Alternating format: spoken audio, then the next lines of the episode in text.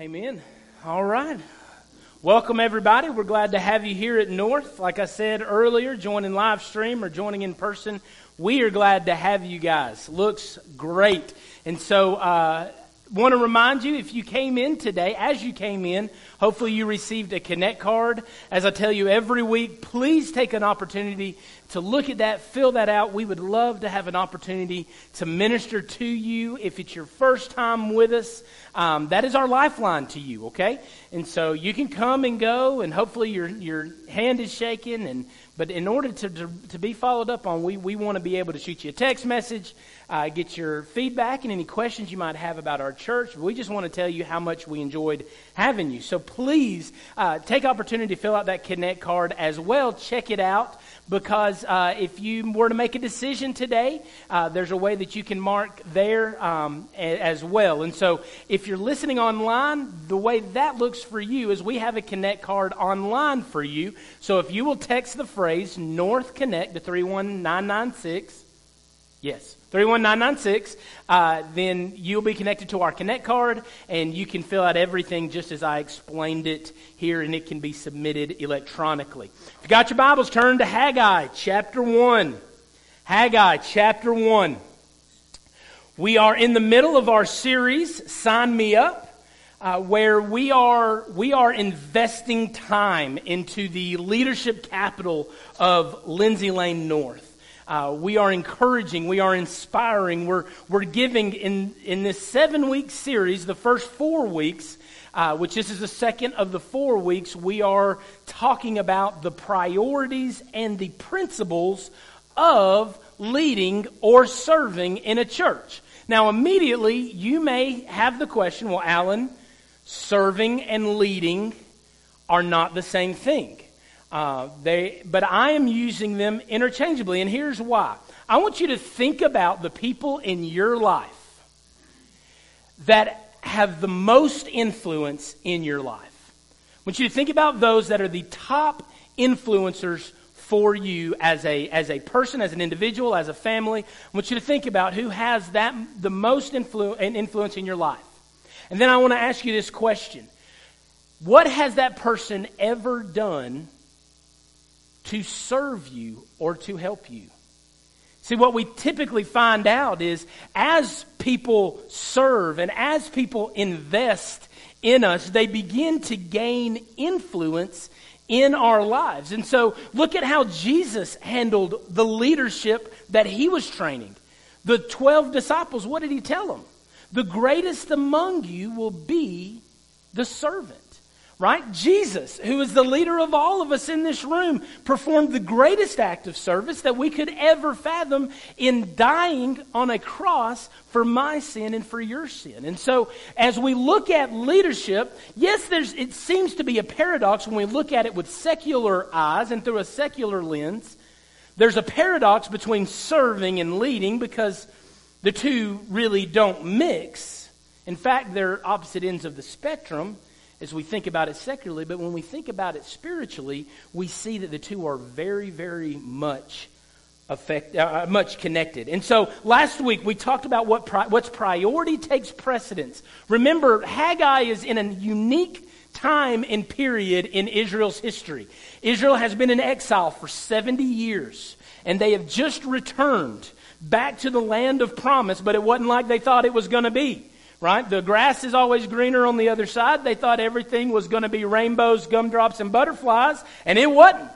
It was terrible. Uh, the land was unkept. It was difficult to cultivate. The people there were even more difficult to deal with. Uh, and the weather was terrible. There was nothing going right, so they all decided to do what they'd done in Babylon, and they just made themselves comfortable they started building their houses. And listen what Haggai 4 and 5 tells us. We, we, we preached on this, we talked about this last week.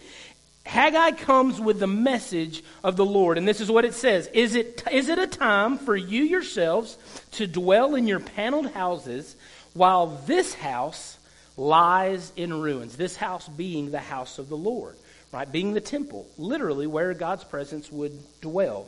Again, that's Old Testament, but not New Testament, but is it, does you do well to do that? Now, therefore, thus says the Lord of hosts, consider your ways. A phrase that's mentioned five times in the book of Haggai. In two chapters, it's mentioned five times. Consider your ways. Give thought to the things that you are doing. What is he calling us to? To remember what is what should take precedent in our life. Remember your priorities. You got here and you wanted to build God's house because it was a symbol of God's presence amongst your people. It's time to make that a priority again. And so we left with this message, but we have no idea until today how the leaders responded. And so, number one, let's look at the leaders' response. The leaders respond. Haggai chapter 1, verse 12. Then Zerubbabel, the son, the son of Shealtiel, and Joshua, the son of Jehozadak, the high priest, with all the remnant of the people, obeyed the voice of the Lord their God and the words of Haggai the prophet, as the Lord their God had sent them as had sent him. And the people feared the Lord. Now, Israel didn't have a very good track record to how it used to handle the prophets that God appointed to come and deliver them a message.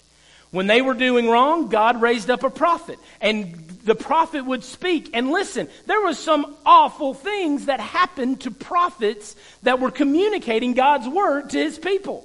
Man, they were persecuted. They were killed. Uh, they were shunned and exiled. All of these things happened to God's prophets. Israel does not have a very good track record up until this point of responding well to the word of God through the prophets.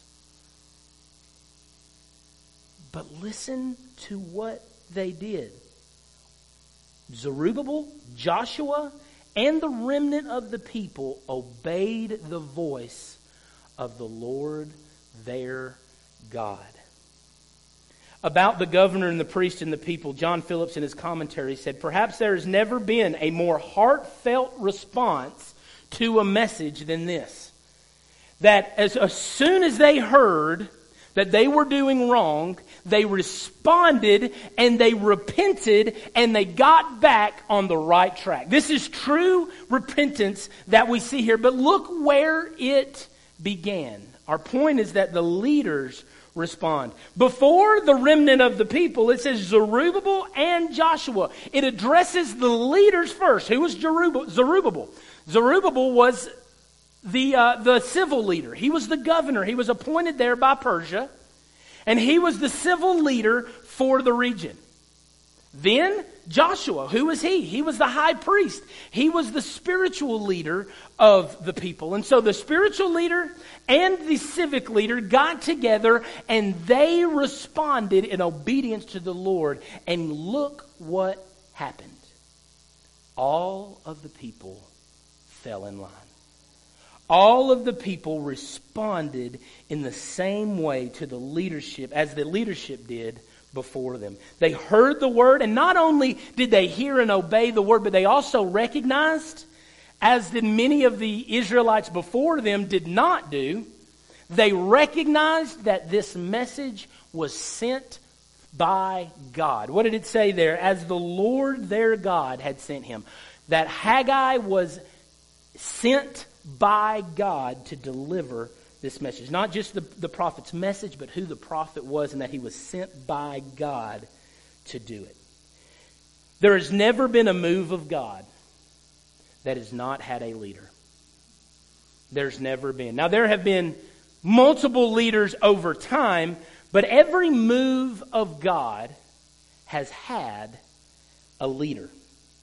Leaders set the tone by which other people come to follow. When you look back at the first Great Awakening, the second Great Awakening, we, we know names of, of, of, of very prominent pastors and leaders uh, that surrendered the Lord. We talked about in our men's group just last week.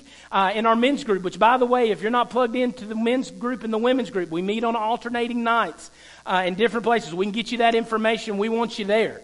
Uh, but as we were going through that and, and, and, and talking about that, right? There were key figureheads. Why? They were leaders. They were, they were people that God was directing, and because of their obedience, once they obeyed the Lord, it became easier for others to follow. Leaders set the tone by which others are rallied to follow. And so, what I have here is a pitch pipe. Um, Will informed me that he was too sophisticated for a pitch pipe. All he needs is a tuning fork in the key of A, apparently, and he can take it from there. Um, so I had to get this from my granddad. Uh, but this is a pitch pipe. Now, if you've been at churches, especially churches without musical accompaniment, uh, this is something they use heavily. And what it does, right, is you just you figure out what key you're going to sing in, and then you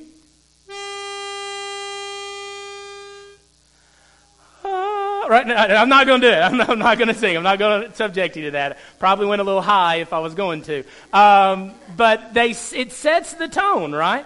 You see now why we have music, musical instruments.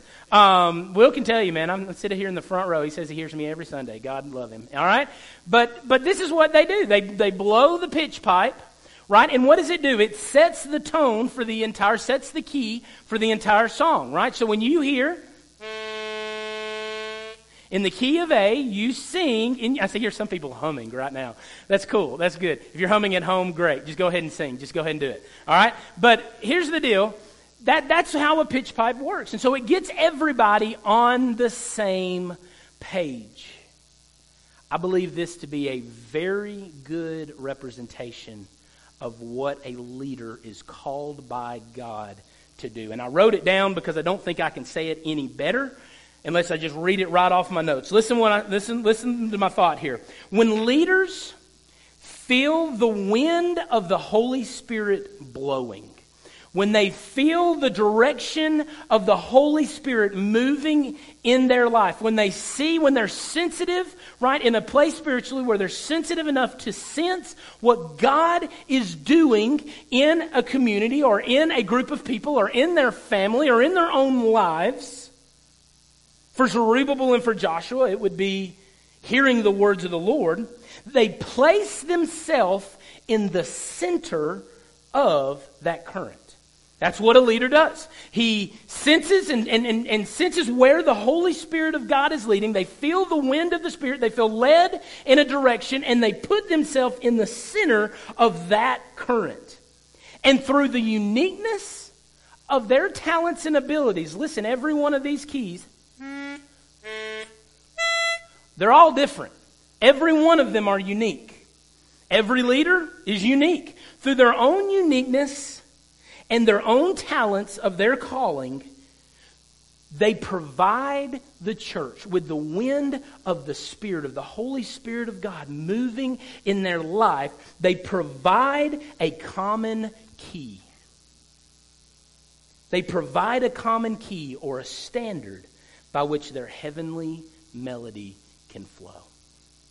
They provide a standard for the church. And maybe this is church universally, big C. Maybe this is a local body of believers, or maybe this is your church gathered in your living room in the form of your, your wife and your children. But they set a tone.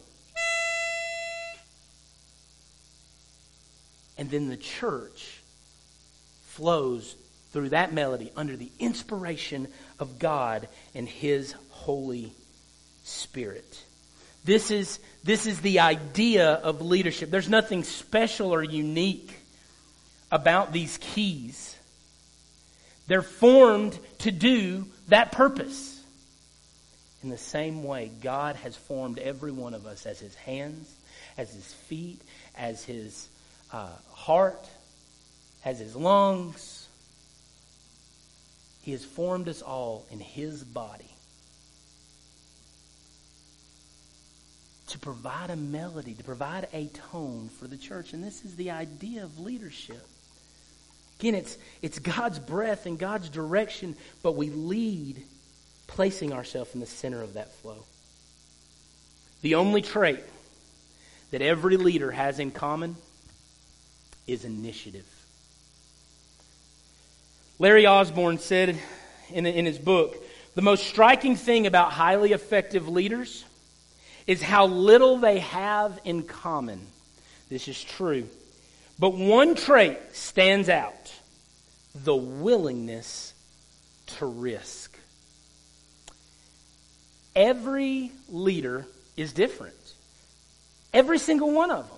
They have and their own set of strengths and weaknesses. I've got church planter buddies of mine that, man, they could not be more different than I am. And as we were, Becca and I were going through the training that the Alabama State Board of Missions put us through, we noticed that every single one of those couples were different. They were unique. Man, some of them could rattle off stats like it was like they were robots. Man, they had all this information, all of these statistics, and man, they were just going. And I was like super impressed and really, really insecure at that point, right? They just rattled them off. And it's like, man, that's unbelievable.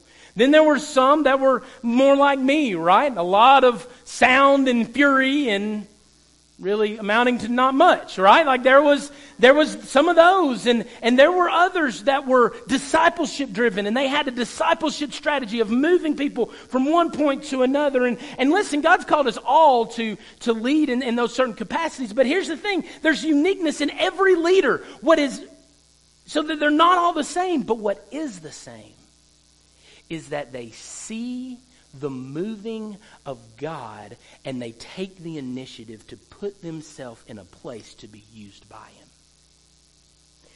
You can sit here, we'll try to make it hard on you, but you can sit here in a chair for the rest of your life in our church and just attend. You can do that. But God has called you to more.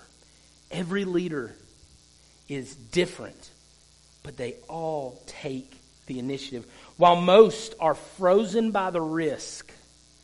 Right? I mean, think about it. What would have happened if the people would have said, nah, we're going to build our house. I'm still working on my second garage, uh, on my workshop, on my man cave, on my she shed. I'm still working on those things.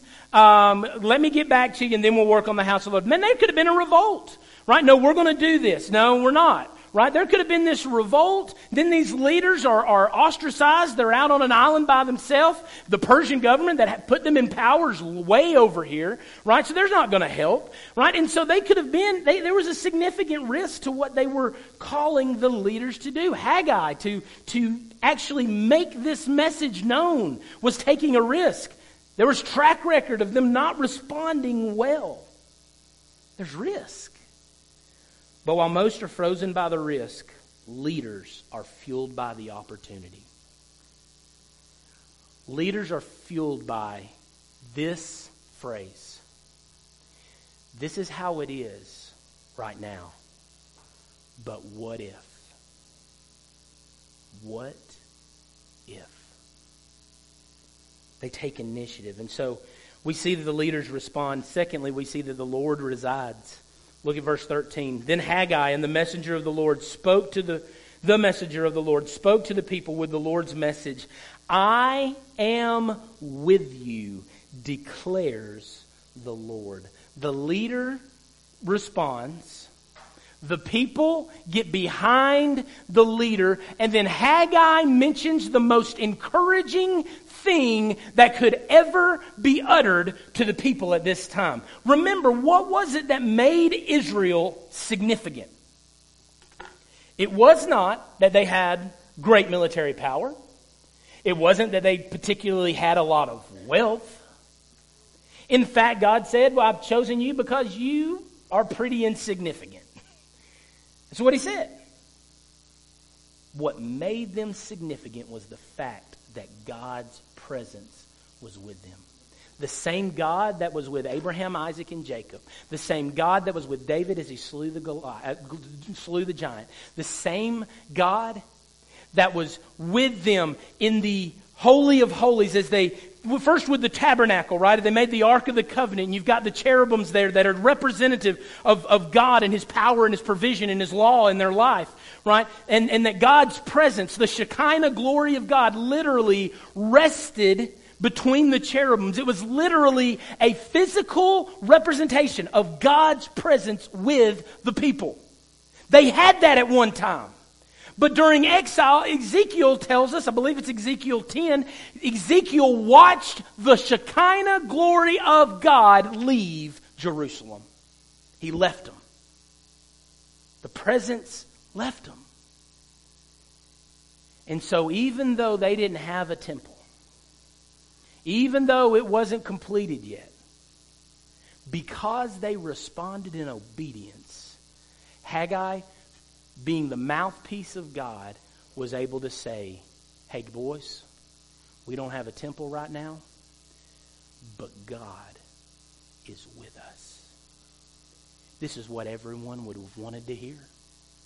God is with us. I'm sure they were asking questions like, well, how can that be? There's not a, there's not a temple. There's not, a, there's not two cherubims. There's not an Ark of the Covenant. There's not a mercy seat. How, how could there be a presence of God here? There, there's, there's no physical representation. God was moving the people. In fact, the Shekinah glory never returned. Even after the temple came back, there was no Shekinah glory that ever returned. But God was with his people. Our obedience is what brings, is what ushers God's uh, presence and his power in our life. It's not not what we do or what we uh, accomplish, it's who we are. It's when we respond in obedience to Him.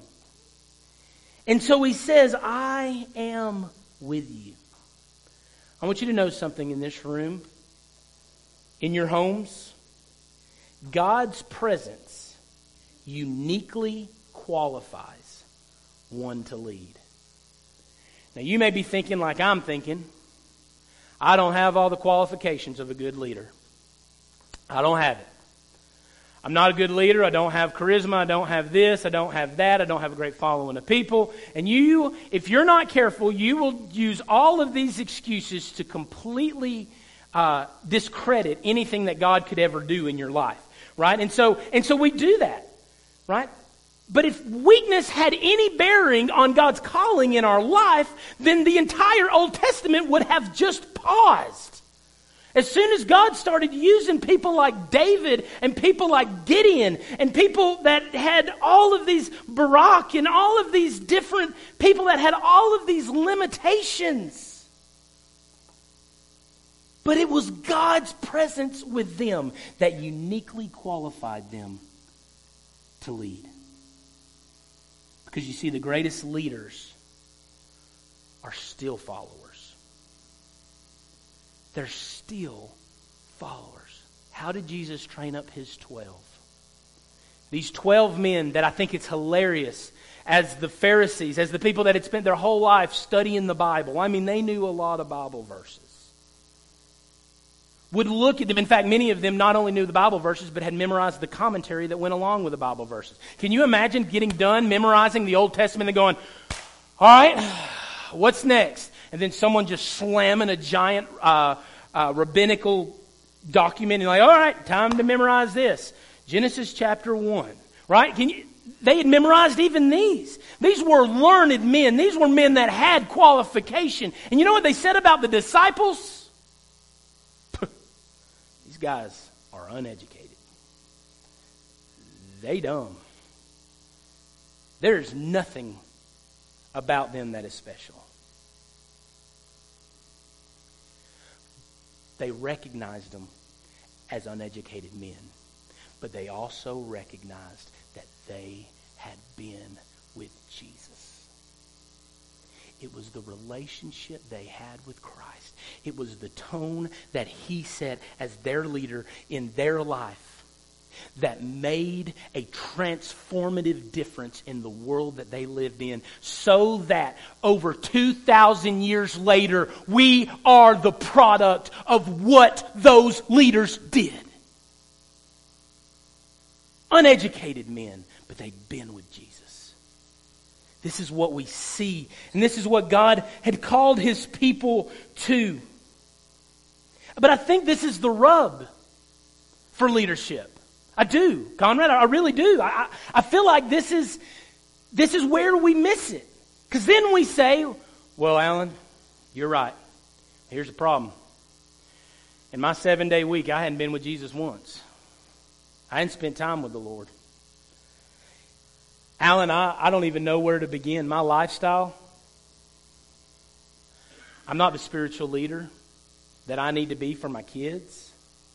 I'm not the spiritual leader I need to be for my wife. I'm not the, I'm not the helpmate I need to be for my husband. I can't lead because I'm not close with Jesus.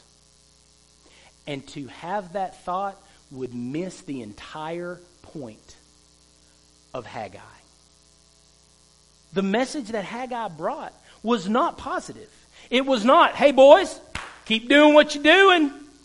It was consider your ways. Stop what you're doing, about face, and go the other direction. Repent. Get busy on the house of the Lord.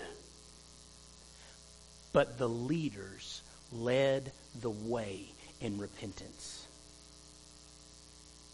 There is nothing, men, I'm just speaking to you because I am one. Men, there is nothing keeping you from being the spiritual leader of your family except your pride.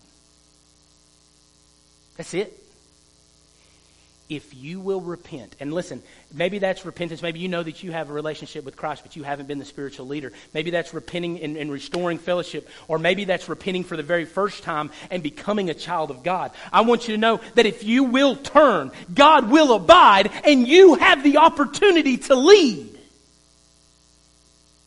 But it doesn't happen the other way around.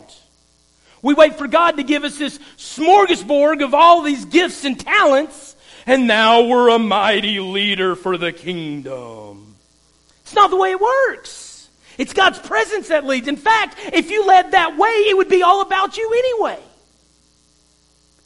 God's called you to lead.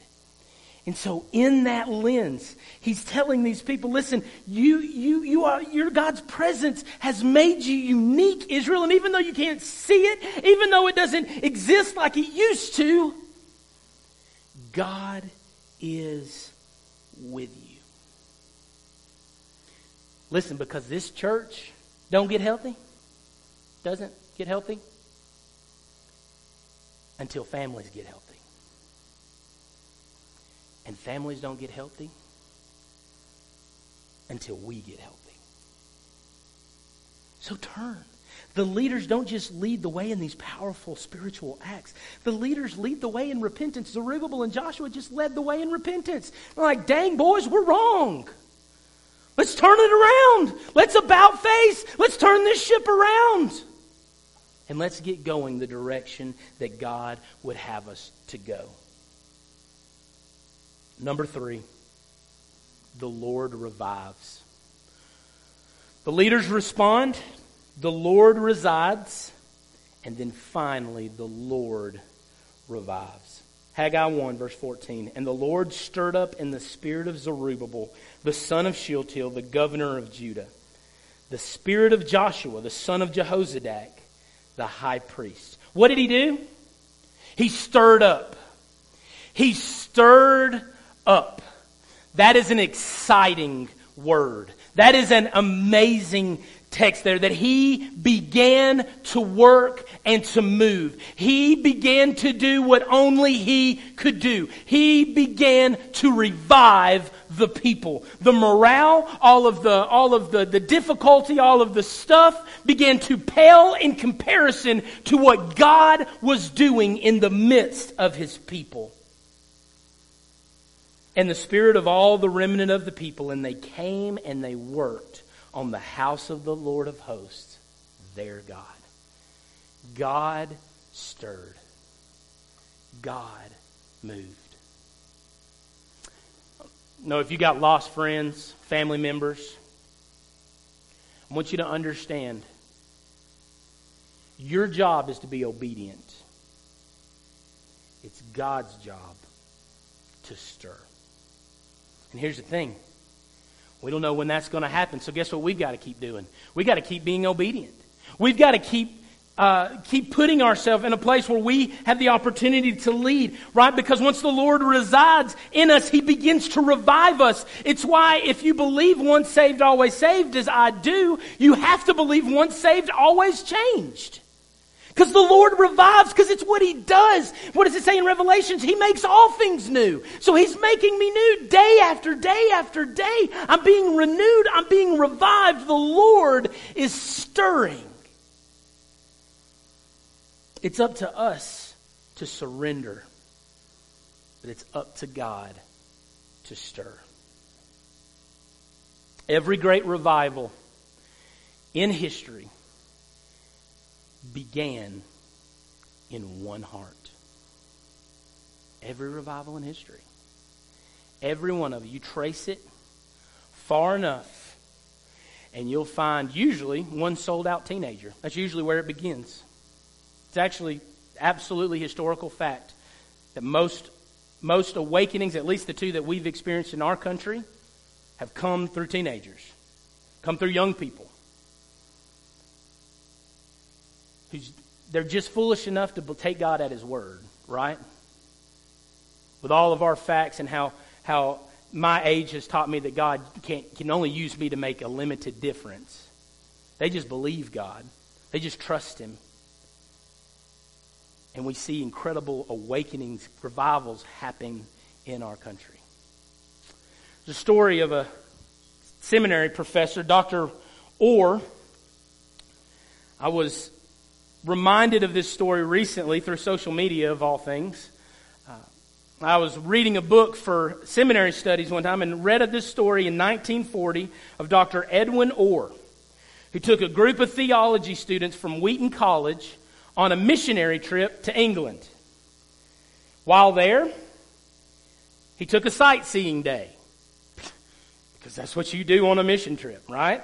The Lord can move for six days. But on the seventh day, we don fanny packs and go, right? We take pictures, right? Nikon cameras are a go, right? That's just what we do. That's what every, every good evangelical does. We minister for six days and then we sightsee for the rest, right? And so he took them to a museum that was the home of John Wesley, who was the father of the Methodist Church, who God had used mightily in England. Mightily. Made a huge difference. In fact, the entire Methodist uh, denomination came from his teaching and from this revival that he began in England. They went into the into Wesley's kitchen where they saw where he prepared his meals and where he sat with his family. And they observed how he lived his life. They went to his study, which was super cool for a theology nerd and would be super cool for a theology nerd like me, right?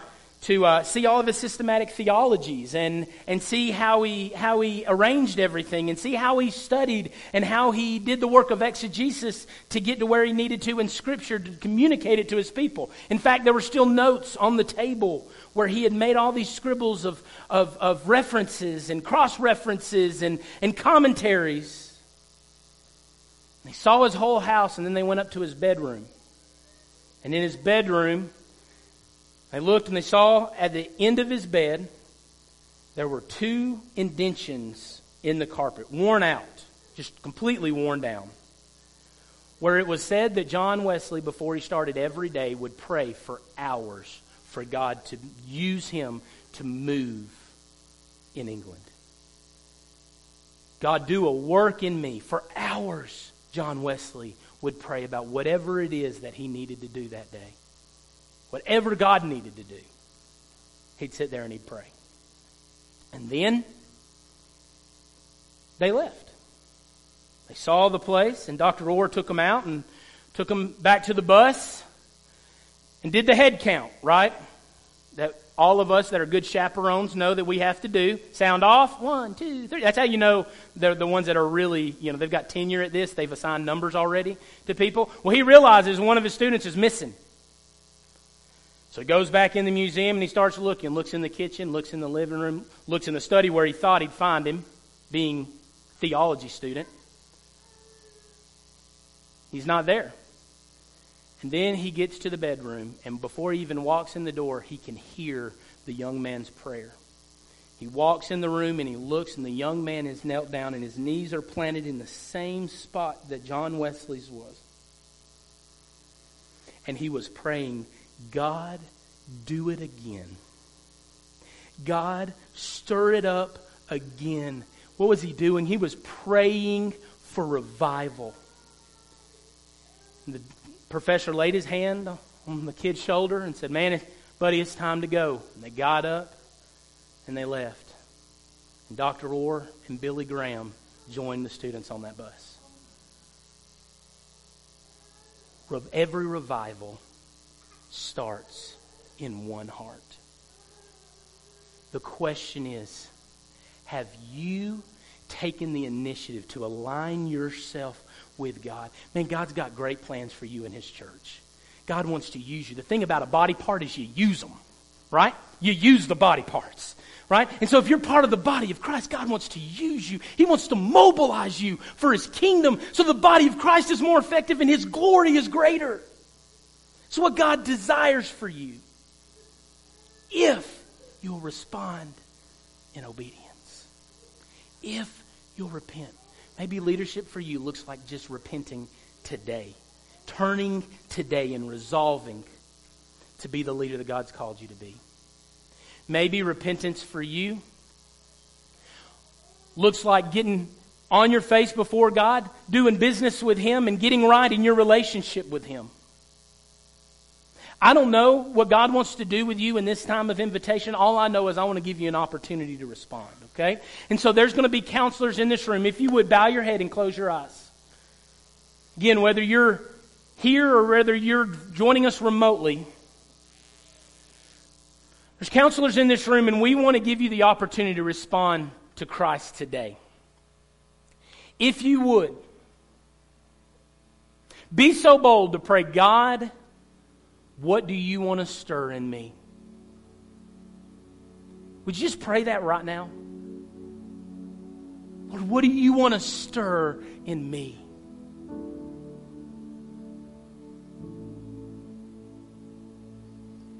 Then, in response to that prayer, I want you to do whatever God has laid on your heart to do.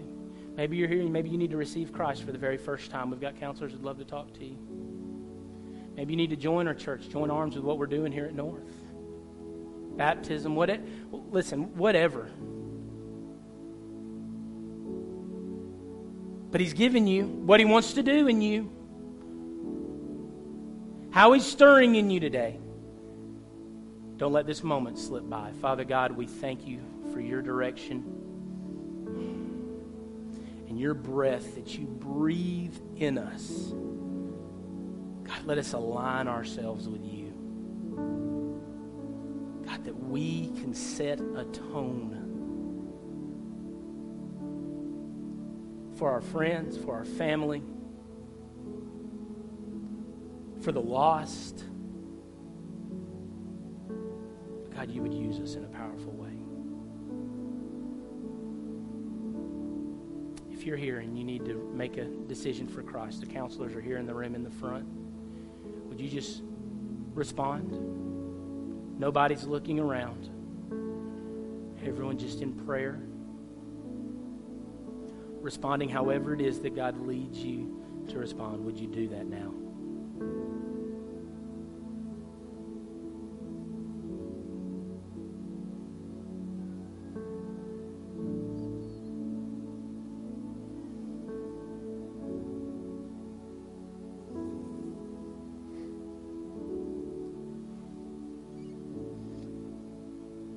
Father, we love you. let us not miss what you want to do in us. Let us consider our ways and let us respond to you. God, we love you and we praise you. We thank you for this time and this invitation. In your name we pray. Amen. If you're here and you need to respond, you still need to respond, or you're at home, that Connect card is the way that you can do that.